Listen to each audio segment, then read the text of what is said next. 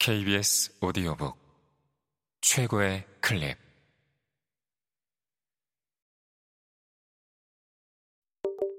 KBS 오디오북.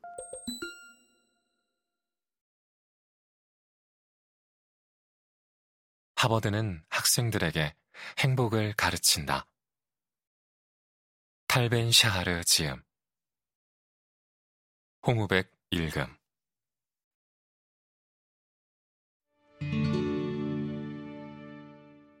현재와 미래가 모두 행복한 행복주의자. 한 번은 내 강의를 듣는 하버드대 학생이 유명한 컨설팅 회사에서 취업 제의를 받고 상담하러 왔다. 그는 그 회사에서 일하고 싶지 않지만 거절하기가 힘들다고 했다. 다른 여러 회사에서 제의를 받았고 그 중에는 마음에 드는 직장도 있지만 그 회사만큼 안정된 직장은 없다고 했다. 그러면서 그는 언제쯤이면 미래를 걱정하지 않고 행복하게 살 수 있는지 물었다. 나는 그의 질문에 함축된 행복의 접근 방식을 받아들일 수 없었다. 그래서 그에게 지금 행복해질 것인가 아니면 미래에 행복해질 것인가 라고 묻지 말고 어떻게 하면 지금과 미래 모두 행복해질 수 있는가 라고 물어야 한다고 조언했다. 현재의 이익과 미래의 이익은 서로 충돌하기도 해서 어떤 상황에서는 둘 중 하나를 포기해야 할 때도 있지만 대부분 모두 얻을 수 있다. 예를 들어, 배움을 진정으로 사랑하는 학생은 새로운 아이디어를 발견하는 즐거움에서 현재의 이익을 얻고 그러한 아이디어를 일에 활용하면서 미래의 이익을 얻을 수 있다. 연인 관계의 두 사람이라면 둘이서 함께하는 시간을 즐기면서 서로 성장하고 발전하도록 도울 수 있다. 앞에서 예로 들었던 학생이라면 자신이 사랑하는 일, 즉, 사업이든 의학이든 예술이든 그 과정을 즐기면서 동시에 성공을 향해 갈 수 있다. 하지만 우리가 언제나 행복하기만을 기대한다면 실패하거나 실망할 수밖에 없다.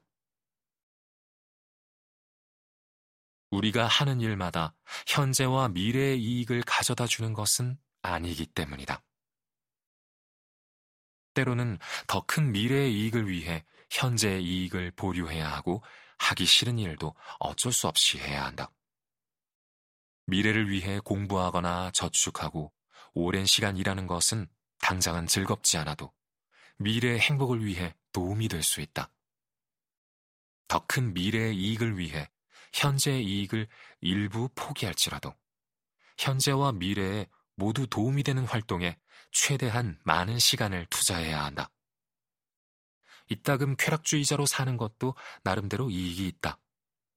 예를 들어, 마약 복용처럼 부정적인 결과를 가져오는 일이 아니라면 미래를 생각하지 않고 현재에 집중하는 시간은 기운을 되찾아준다. 가끔 해변에 누워서 햄버거에 아이스크림을 먹거나 텔레비전을 보며 휴식을 취하는 것처럼 아무 생각 없이 즐기는 시간이 우리를 좀 더 행복하게 해준다.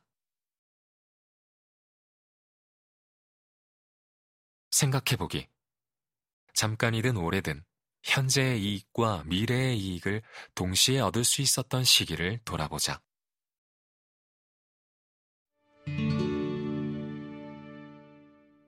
행복은 정상을 오르는 과정이다. 성취주의자는 어떤 미래의 목적지에 도착하면 그때부터 영원히 행복해질 것이라는 착각에 빠진다. 그에게 여행은 중요하지 않다. 반면 쾌락주의자는 오로지 여행이 중요하다고 생각한다. 목적지와 여행 모두를 포기한 허무주의자는 삶의 환멸을 느낀다. 성취주의자는 미래의 노예로 살고, 쾌락주의자는 순간의 노예로 살고, 허무주의자는 과거의 노예로 산다. 오래오래 행복하려면 원하는 목적지를 향해 가는 여행을 즐길 수 있어야 한다. 행복은 정상에 도달하는 것도 아니고 산 주위를 목적 없이 배회하는 것도 아니다. 행복이란 정상을 향해 올라가는 과정이다.